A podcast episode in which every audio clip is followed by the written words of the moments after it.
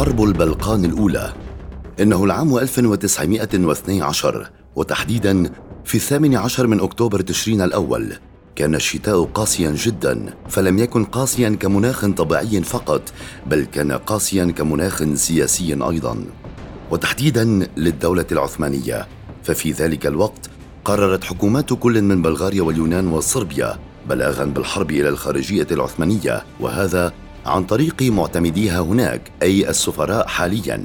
هذا البلاغ اتهم الدولة العثمانية صراحة بالاعتداء عن عمد على البواخر اليونانية والاستيلاء عليها وعلى حمولتها خاصة المعدات الحربية التي كان يتم إرسالها إلى الصرب وحتى الاعتداء على الحدود هناك.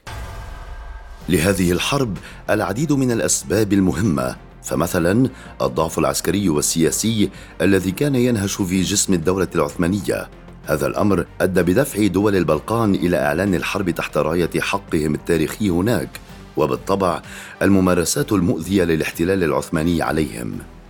وليس هذا فحسب فهناك بعض الدول والإمبراطوريات الكبرى كانت داعمة لنشوب هكذا حرب لا سيما المملكة النمساوية وروسيا القيصرية وهذا الدعم يندرج تحت قائمة المطامع مثل السيطرة على المضائق والموانئ والتوسع في بعض الدول وأيضا عدم التزام الدولة العثمانية بالالتزام ببنود معاهدة برلين. هذه الدول هي اليونان وبلغاريا وصربيا بدأت بشن الحرب. وبالطبع روسيا القيصرية كانت الداعم الأول لها. وفي البداية كان الهدف واضحا وهو إخراج العثمانيين من مناطقهم. لكن نتيجة الدعم الكبير تعدى هذا الهدف مجاله ليصل إلى محاولة السيطرة على الدولة العثمانية ككل. كان الجيش العثماني على موعد مع مواجهة الجيوش الزاحفة من عدة محاور فبدأت المعارك بالنشوب ومن هذه المعارك معركة سقوط ادرنا هذه المدينة تقع عند ملتقى نهري مريج وطنجة وكان العثمانيون على علم بموقعها الاستراتيجي فحصنوها بستة وعشرين حصنا صغيرا ومتوسطا.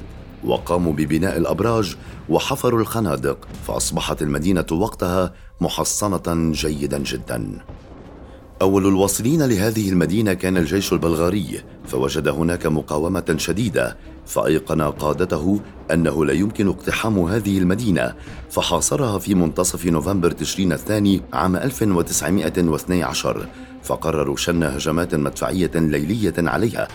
لم تنتهي المعركة هناك بل انضم الجيش الصربي الثاني للبلغاريين وزادوا من شدة القصف والهجمات وحاصروها لمدة خمسة أشهر حتى سقطت المدينة في أيديهم عام 1913 وأسر الكثير من الجنود العثمانيين وتعرضت المدينة لعدة حملات من النهب التي استمرت لعدة أيام. هذه الجيوش كانت منظمة جدا فيمكن القول أن هذه الحرب حملت الكثير من التنسيق فالجيش الصربي واجه العثمانيين على مسافة كيلومترات قليلة شمال مدينة كومانوفا بعد إعلان الحرب بيومين. وبقيت المعارك هناك مستمرة لعدة أيام وكانت المعركة الفاصلة التي انتهت بتراجع الجيش العثماني وانسحابه من المدينة بعد خسائر بلغت العشرة ألاف جندي في عدة أيام. ثم بدأ الجيش الصربي بالتقدم نحو المدن. فسيطر على ألبانيا وأيبك والكثير من المدن الأخرى حتى بلغ الساحل. أما عن الجيش اليوناني فقد واجه العثمانيون في عدة معارك أولها معركة ألاسونا فسقطت المدينة دون مقاومة تذكر تبعها عدد من المدن الأخرى. في هذه المرحلة ارتفعت معنويات هذه الدول فتوجه الجيش اليوناني نحو ينجي فتمت مواجهة الجيش العثماني الذي خسر ألفين من جنوده واضطر للانسحاب من المدن الأخرى خوفا من إراقة الدماء خاصة أن الأسطول اليوناني كان قد سيطر على الإمدادات البحرية العثمانية. هذه المعارك بين اليونانيين والعثمانيين كانت قاسية للغاية حيث كان الجيش العثماني يتراجع رويدا رويدا وكان قادته في قرارة نفسهم يعرفون أن قتالهم دون جدوى. وعليه قرر العثمانيون إرسال رسول إلى اليونانيين لإعلان الاستسلام وطلب كف القتال فاشترط اليونانيون تسليم السلاح ووافق العثمانيون على ذلك. أما على الصعيد البحري هزم الأسطول العثماني هزيمة كبيرة وهذا بالرغم من قوة بوارجه وسفنه. لكن الارتباك وعدم التنسيق كانا سيد الموقف فاستطاع الأسطول اليوناني رغم قلة عدد سفنه الفوز في المعركة.